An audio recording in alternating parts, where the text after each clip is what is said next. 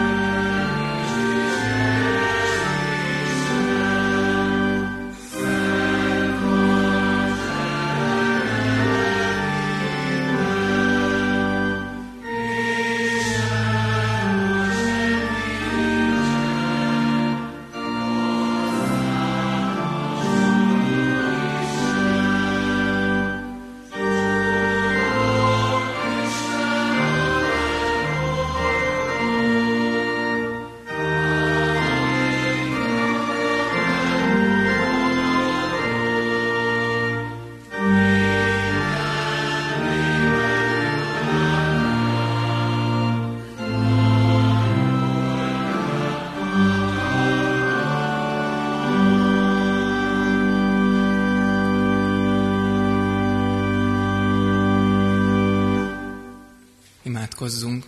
Drága Úrunk, bizony sokszor van ilyen, amiről most is énekeltünk, hogy kétségbe esik a mi szívünk, hogy talán álmatlanul forgolódunk otthon, Sokszor tölt el minket aggodalom, életünk kis és nagy dolgai láttán.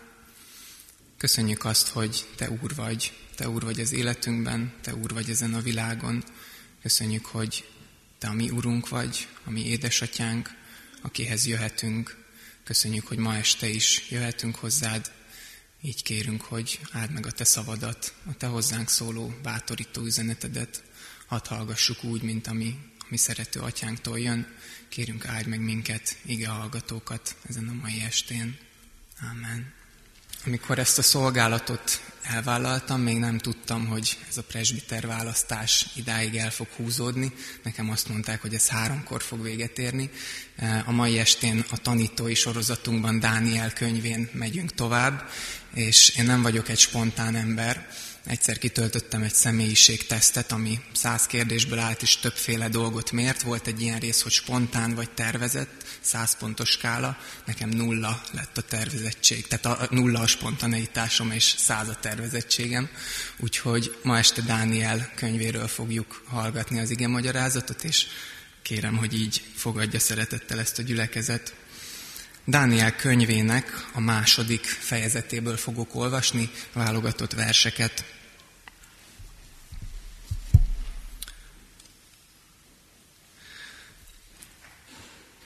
Nebukadnetszár uralkodásának 12. évében álmot látott Nebukadnetszár, nyugtalan lett a lelke, és nem tudott aludni. Ekkor azt mondta a király, hogy hívjanak mágusokat, igézőket, varázslókat és csillagjósokat, hogy mondják meg, mi volt a királynak az álma. Azok eljöttek, és a király elé álltak. A király így szólt hozzájuk.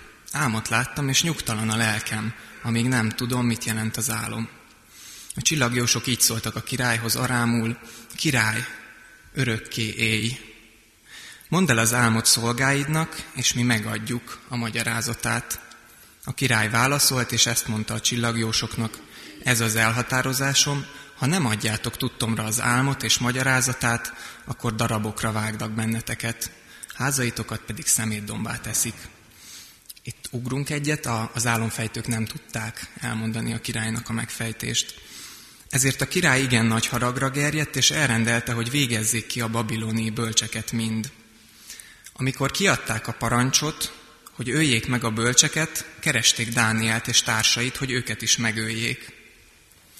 Ekkor Dániel okos és értelmes szavakkal fordult Arjókhoz, a király testőrparancsnokához, aki már elindult, hogy megölesse a babiloni bölcseket. Így szólt Arjókhoz, a király megbízottjához. Miért adott ki ilyen kegyetlen parancsot a király? Akkor Arjók tudtára adta a dolgot Dánielnek. Dániel pedig bement a királyhoz, és azt kérte tőle, hogy adjon neki időt. Ő majd megadja a magyarázatot a királynak. Ezután Dániel hazament, és tudtára adta a dolgot társainak, Hananyának, Misájának és Azarjának. Majd irgalomért könyörögtek a mennyistenéhez, hogy a titok miatt ne vesszenek el Dániel és a társai a babiloni bölcsekkel együtt. Ekkor a titok lelepleződött Dániel előtt éjszakai látomásban, Dániel pedig áldotta érte a mennyistenét. Dániel ezután elment Arjókhoz, akinek a király azt parancsolta, hogy pusztítsa el a babiloni bölcseket. Oda ment, és ezt mondta neki, ne pusztítsd el a babiloni bölcseket. Vezess engem a király elé, és én megmagyarázom a királynak az álmát. Akkor Arjók sietve bevitte Dánielt a király elé, és jelentette, találtam egy férfit a Júdából hozott foglyok közül, aki meg tudja magyarázni a királynak az álmát. A király megszólalt, és azt mondta Dánielnek, akinek Baltazár lett a neve, képes vagy arra, hogy megmond, milyen álmot láttam, és mi annak a magyarázata? Dániel így válaszolt a királynak, a titkot, amelyet a király kérdezett, bölcsek, varázslók, mágusok és csillagászok nem tudják megfejteni a királynak, de van Isten a mennyben, aki a titkokat feltárja. Ő azt tudatta Nebukadnetszár királlyal, hogy mi fog történni az utolsó napokban. A te álmod és az a látomás, amelyet fekvőhelyen, fekvőhelyeden láttál, ez volt. Neked, ó király, látomásod volt, és egy nagy szobrot láttál. A szobor hatalmas és roppant fényes volt, előtted állt, és rettenetes volt ránézni is. Ennek a szobornak a feje színaranyból volt, a melle és a karjai ezüstből, a hasa és az oldala részből, a lábszárai vasból, lábai pedig részint vasból, részint cseréből voltak. Miközben nézted, egy kő zuhant le, anélkül, hogy valaki hozzányúlt volna. Ledöntötte a szobrot vas és cseréplábairól, és darabokra zúzta az egészet. Összezúzódott a vas, a cserép, a réz, az ezüst és az arany, és olyan lett az egész, mint nyári szérű a polyva, amelyet elvisz a szél, és nyomát sem lehet találni. A kő pedig, amely ledöntötte a szobrot, nagy hegyé lett, és elfoglalta az egész földet.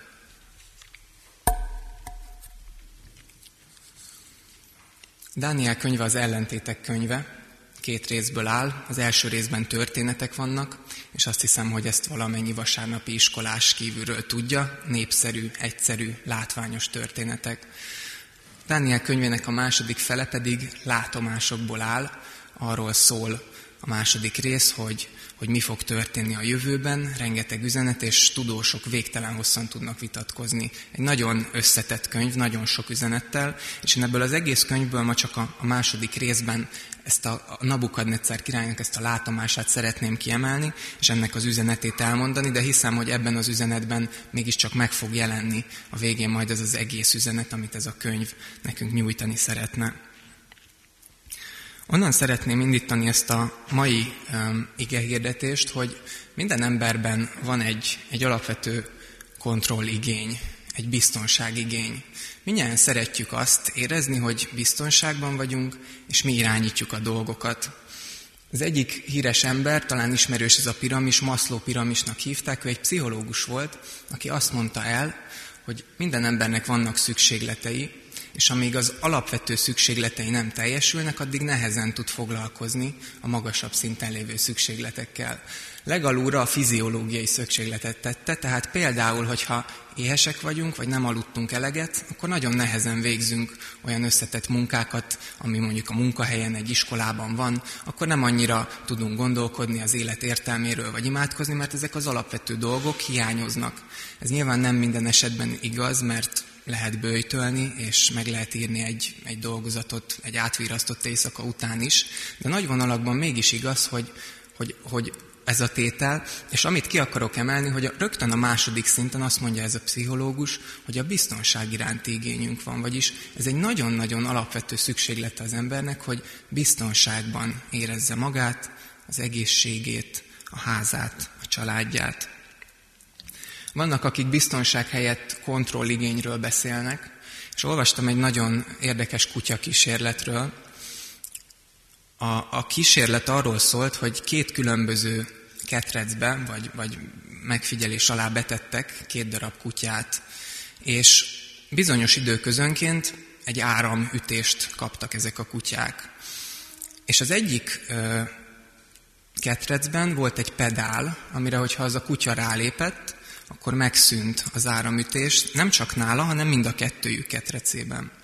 Ezt többször megismételték, nyilván ez a kutya egy idő után rájött, hogy ha azt a pedált használja, akkor megszüntetheti a fájdalmát. A kísérlet alatt mind a két kutyát ugyanannyi fájdalom érte, ugyanannyi ideig tartott ez az elektromos áram, hiszen hogyha rálépett az egyik kutya, mind a kettőnél megszűnt. A kísérlet végére mégis azt vették észre, hogy az a kutya, aki úgy érezte, hogy irányítja a dolgokat, mert meg tudta szüntetni a, a pedállal a fájdalmat, sokkal jobb állapotban volt fizikailag és mentálisan, mint a másik kutya, akire csak jöttek az áramütések, és azt érezte, hogy teljesen tehetetlen ezekkel szemben, hogy nem tud semmit csinálni. Ez egy másik példája, hogy mennyire mélyen bennünk van ez az igény, és azt hiszem, hogy, hogy valamennyien éltünk már át ilyet, amikor, amikor azt érezzük, hogy most nem mi irányítunk, amikor a tehetetlenségünket éljük meg. Nem tudom, hogy milyen példákat lehet erre hozni, vagy hogy kinek mi jut erről eszébe, de, de ez azt gondolom, hogy igaz. Igaz volt ez Nabukodnetszár király idejében is, és ő rá is. Nabukadnetszár királyról azt érdemes tudni, hogy ő akkoriban mondhatni ezt, hogy a világ leghatalmasabb embere volt, a legnagyobb uralkodó, akkor Donald Trumpja, vagy akkor Putyinja. Egy olyan ember, akinek úgy tűnik, hogy, hogy nem volt semmitől félni valója. És mégis ez a király egy álmot lát, talán történtek is aggasztó dolgok a birodalmában, ezért lát egy álmot, amiben elég nyilvánvalóan azt látja, hogy van egy, egy szobor, itt van az ő királysága, a birodalma, amit felépített, de látja, hogy, hogy ez elég gyenge lábakon áll, és valójában amikor egy kő lezuhan, akkor ez összedől. Itt van ez a király, akinek látszólag minden biztonság és kontrolligénye be van töltve, és mégis azzal szembesül, hogy, hogy vannak olyan dolgok, amiket nem tud irányítani. Azt hiszem, hogy tudunk azonosulni ezzel az érzéssel. Mi is szoktunk aggódni. Ki mitől aggódik? Van, aki egy, egy rossz dolgozat után egyből elkezd aggódni, és azt mondja, hogy nem is fog sikerülni, nem hogy a dolgozat, de az évvégiet se, de az érettségi se, de fel se fognak venni, és a jövőm van veszélyben. Egy apró dolog megrázza ezt az általunk felépített szobrot, és elkezdünk aggódni. Vagy lehet ez egy, egy olyan helyzet, például nagyon érdekes, hogy vannak emberek, én is közéjük tartozom, akik nem tudnak veszíteni a társas játékokban, például, hogy egy versenyben. És ahogy magamat megfigyelem, azt érzem, hogy ugyanez van mögötte, hogy nagyon küzdök, nagyon komolyan veszem ezt a dolgot, és mégis kikapok. És azt érzem meg, hogy bármennyire oda teszem magam, bármennyire igyekszem, mégis tehetetlenül ütközök bele egy nálam nagyobb és erősebb falba. És ez borzalmas érzés. Kinek-kinek az életében meg lehet keresni azt, hogy mi az, ami, amitől aggódik, mik azok a helyzetek, ahol átéli ezt a kiszolgáltatottságot, ezt a tehetetlenséget. Ez jellemzi az aggódást. Hogyan reagálunk ilyenkor, amikor jönnek ezek a helyzetek? Az első megoldás, amit lehet ilyenkor választani, az az, hogy megpróbáljuk letagadni. Azt mondjuk, hogy nem érdekel, ne foglalkozzunk vele, ne törődjünk vele, csináljunk más dolgokat, amik elvonják a figyelmünket arról, hogy már pedig az életünkben vannak olyan dolgok, amiket nem mi irányítunk, már pedig az életünk alapvetően kiszolgáltatott, már pedig sok mindennel szemben tehetetlenek vagyunk.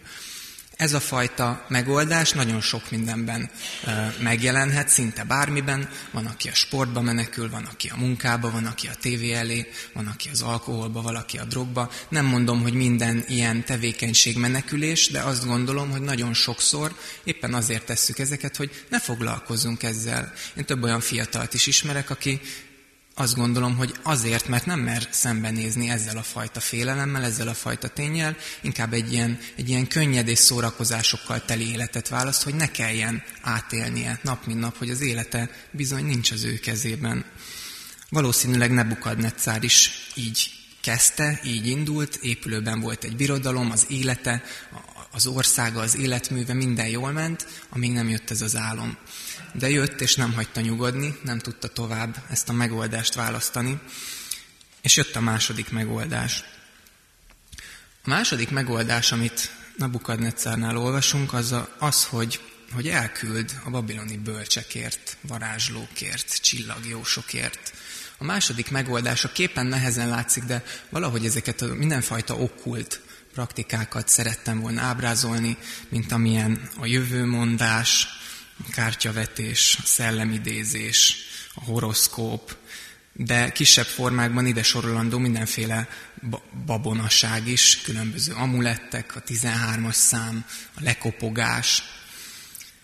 Azt hiszem, hogy az okkultizmust, és azért jön ez ide, mert a legkönnyebb innen megérteni. Az egyik tanárom azt írja az okkultizmusról, hogy ez valójában oldhatatlan kontrolligény. Az okkultizmus az azt jelenti, hogy valaki felismerte azt, hogy, hogy nem, nem ura az életének, és szeretné minden áron kontrollálni a körülményeket. Ezt nem tudja fizikai módon megtenni, nem tudja hatalmából adódóan megtenni, ezért elkezdi keresni azokat a rejtett összefüggéseket, amivel mégiscsak biztosíthatom magamat, amivel mégiscsak megnézhetem a jövőmet, amivel mégiscsak segít, segíthet a döntésben, és, és tényleg számomra is így nyernek értelmet ezek a, ezek a praktikák.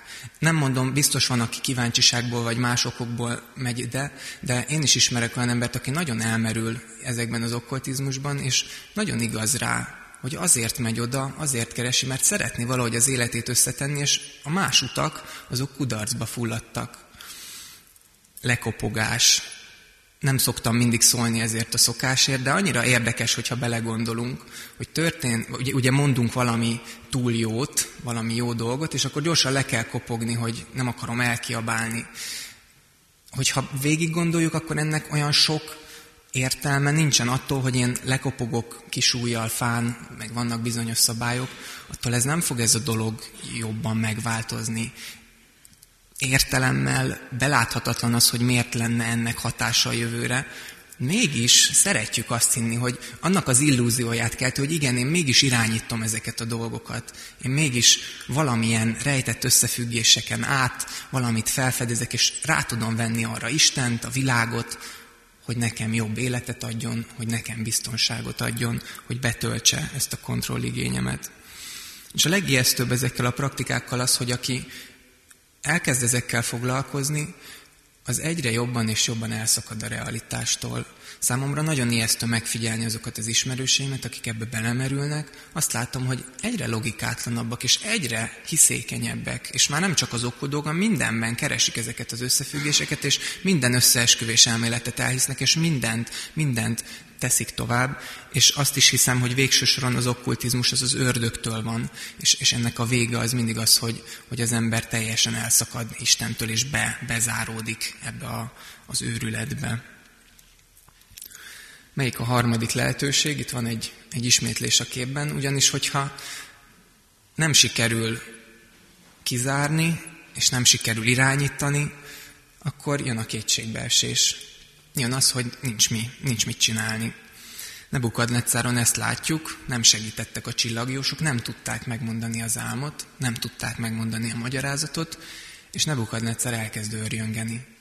Olyan dolgokat kér, olyan dolgokat hoz, amik teljesen nem logikusak, és aztán végül ugye agresszióba torkolik, és minden áron meg akarja öletni ezeket a, a bölcseket. Ez sokszor velünk is így van. Átéljük azt, hogy nem tudjuk irányítani a dolgokat, nem tudjuk kizárni, nem jók a mindenféle praktikák, elkezdünk szorongani, félni. Először még megpróbálunk falakat emelni, a gyerek érjen haza ekkorra, ki sem mehet a, a házból, mert bármikor elütheti egy, egy kocsi, nem ülünk repülőgépre, mert hogy az lezuhan, sőt autóba se ülünk, sőt ki sem megyünk a házból, lehet ezeket fokozni, korlátokat, falakat húzunk fel, és aztán valami ezeken is átjön, még ennek ellenére is jön valami, ami, ami érezteti velünk a kicsinségünket, és ekkor marad az, hogy, hogy kétségbe szorongunk. És ez a szorongás pedig sokszor agressziót szül. Amikor egy társas játékban kikapok, vagy a fociban nem jön össze úgy a csel, akkor bizony én is ideges leszek, és elkezdem lehordani a másikat, akkor is, hogyha semmit nem tehet róla. Ezt eredményezi az, hogy nem tudom átélni ezt a kontrolligényemet, kétségbe esek, elkezdek félni, és ettől agresszív leszek. Ezt látjuk Nabukadnetszárnál. Itt a világ ura, elvileg minden megvan, és, és, és valami felett nincs hatalma, és ez annyira bosszantja őt, hogy ilyen egészen elképesztő dolgokat is kész megtenni. Ez a megoldás egyébként az eddigiek közül végül is a legrealistább, ugyanis elismeri azt, hogy van bennünk egy ilyen igény, és azt is elismeri, hogy ezt nem tudjuk betölteni. Viszont nem számol a keresztény Istennel, és ezért végül mégsem ez a legrealistább. A keresztény álláspont, ugyanis a gondviselésről, és ez az utolsó megoldás, és szerintem ez a, a legjobb megoldás, ez Dánielnek a hite. Megdöbbentő ebben a történetben, hogy még Nabukadnetzárt valamilyen fenyegetés éri, ő végigmegy ezeken a dolgokon. Letagadom, hívatom a, a varázslókat, kétségbe esem, agresszív leszek. Dániel pedig, amikor azt a hírt kapja, hogy a király meg fogja öletni napokon belül, nem esik kétségbe. Bemegy a királyhoz, kér néhány napot, oda megy a barátaihoz, és azt mondja, hogy imádkozzunk. Nekem nagyon megdöbbentő volt ezt így, így végig gondolni, hogy mennyire más Dániel meg Nebukadonozor. Az egyiknek van egy keresztény istene, a másiknak nincs. Mit mond a keresztény gondviselés itt? Először is azt mondja, tényleg elismeri, hogy a dolgok irányítása nem a mi kezünkben van. Dániel tudta ezt, hogy nincs hatalma az élete fölött, lehet, hogy megölik. De miután kivette az irányítást a mi kezünkből, ezt átteszi Isten kezébe. Azt mondja, hogy mégse a véletlen irányítja az életünket, hanem van egy Isten, aki mindent a kezében tart. Dániel könyvének egyébként ez a legnagyobb üzenete. Ezt látjuk a történetekből, hogy bármilyen veszedelem éri Dánieléket, Isten mindig megmenti őket, és ezt látjuk a látomásokból, amik arról szólnak, hogy bár üldöztetés lesz a jövőben, és bár jönnek birodalmak, és a zsidók kisebbségben lesznek, és, és végig lá, lát, láttatja Isten a jövőt Dániellel, de az az üzenete ezeknek a látomásoknak, hogy Isten mégis Úr. És miután kivette az irányítást a mi kezünkből, és betette Isten kezébe, azután a keresztény gondviselését emlékeztet minket arra, hogy ez az Isten, akinek a kezében az irányítás van, ez valójában a mi szerető mennyei atyánk. És ez adja a legnagyobb megnyugvást. Nem az én kezemben van az irányítás, de egy olyan Isten kezében van, aki végtelenül szeret engem, aki önmagát adta értem, aki egy szerető édesapa, akiben bízhatom. Én a mai napig nem olvastam szebb összefoglalását a keresztény gondviselés hitnek, mint a Heidelbergi KT, ahogy megfogalmazza a 26. kérdés feleletében. Mit hiszel, mikor ezt vallod? Hiszek egy Istenben, mindenható atyában, mennek és földnek teremtőjében. Hiszem azt, hogy a mi Úrunk Jézus Krisztusnak örökkévaló Atya, aki a mennyet és a földet minden bennük lévő gond, dolgokkal egyetemben a semmiből teremtette, és örök tanácsa és gondviselése által most is fenntartja és igazgatja, megvallja, hogy Isten ura a történelemnek, az ő fiáért, Jézus Krisztusért nekem Istenem és Atyám, akiben én annyira bízom, hogy semmit sem kételkedem a felől, hogy minden testi és lelki szükségemet be fogja tölteni. Sőt, mindazt a rosszat is, amit a síralomvölgyben rám bocsát, javamra fogja fordítani. Mert ezt megcselekedheti, mint mindenható Isten, és meg is akarja cselekedni, mint hűséges Atya. Ez a tény igaz, függetlenül attól, hogy elismerjük, de Isten azt akarja, hogy elismerjük. Isten nem csak elmondja, hogy ő egy ilyen Isten, hanem azt akarja, hogy ezt nap mint nap meg is éljük. Ezért a kövek, ezért jönnek a kövek, ezért jön a kő, és dönti le Nebukadnetszár életének a szobrát, és ezért jönnek a kövek a mi életünkben is. Ezért éljük át újra és újra a kiszolgáltatottságunkat, a tehetetlenségünket, a kicsinségünket, mert Isten önmagára akar ezekkel rámutatni.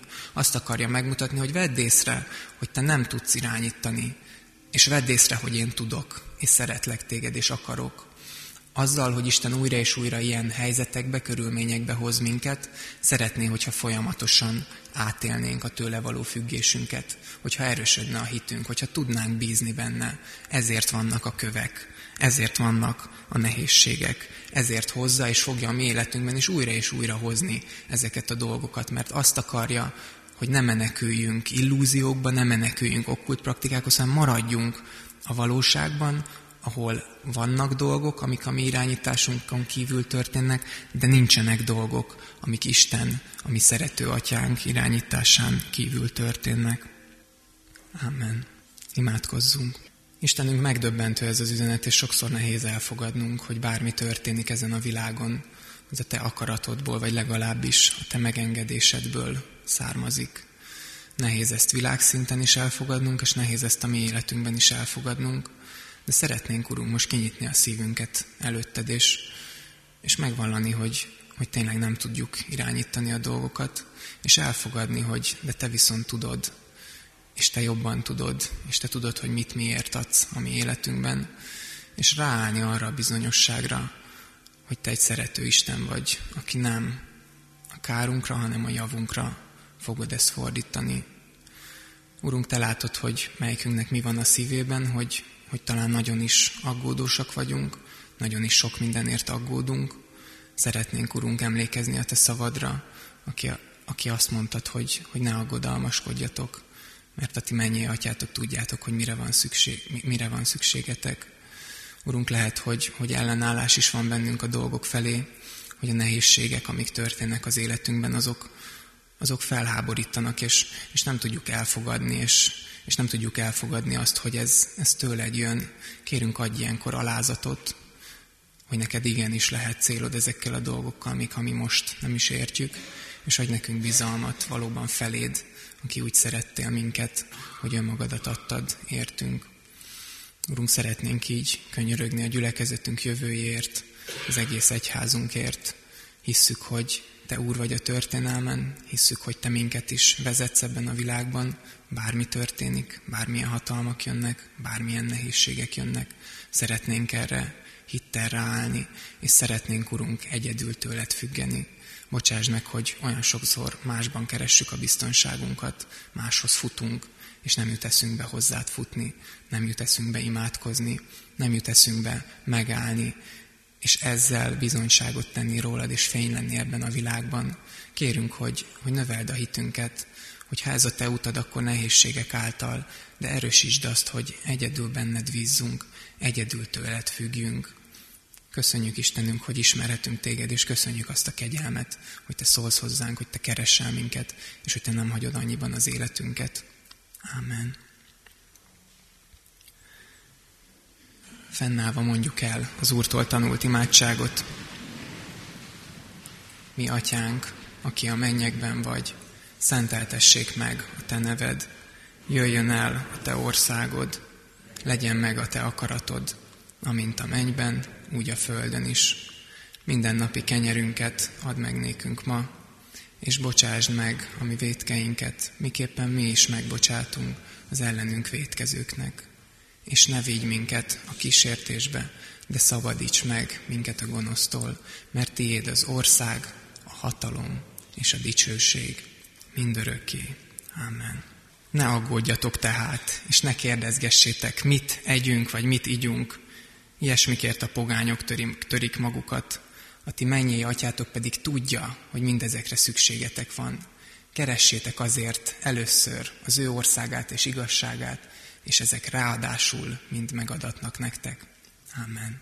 Az ige hirdetésre helyünket elfoglalva, egy énekkel válaszoljunk, ez az ének egy ifjúsági ének lesz, nincs benne a gyülekezeti énekeskönyvben, de a kivetítőn látható majd a szövege.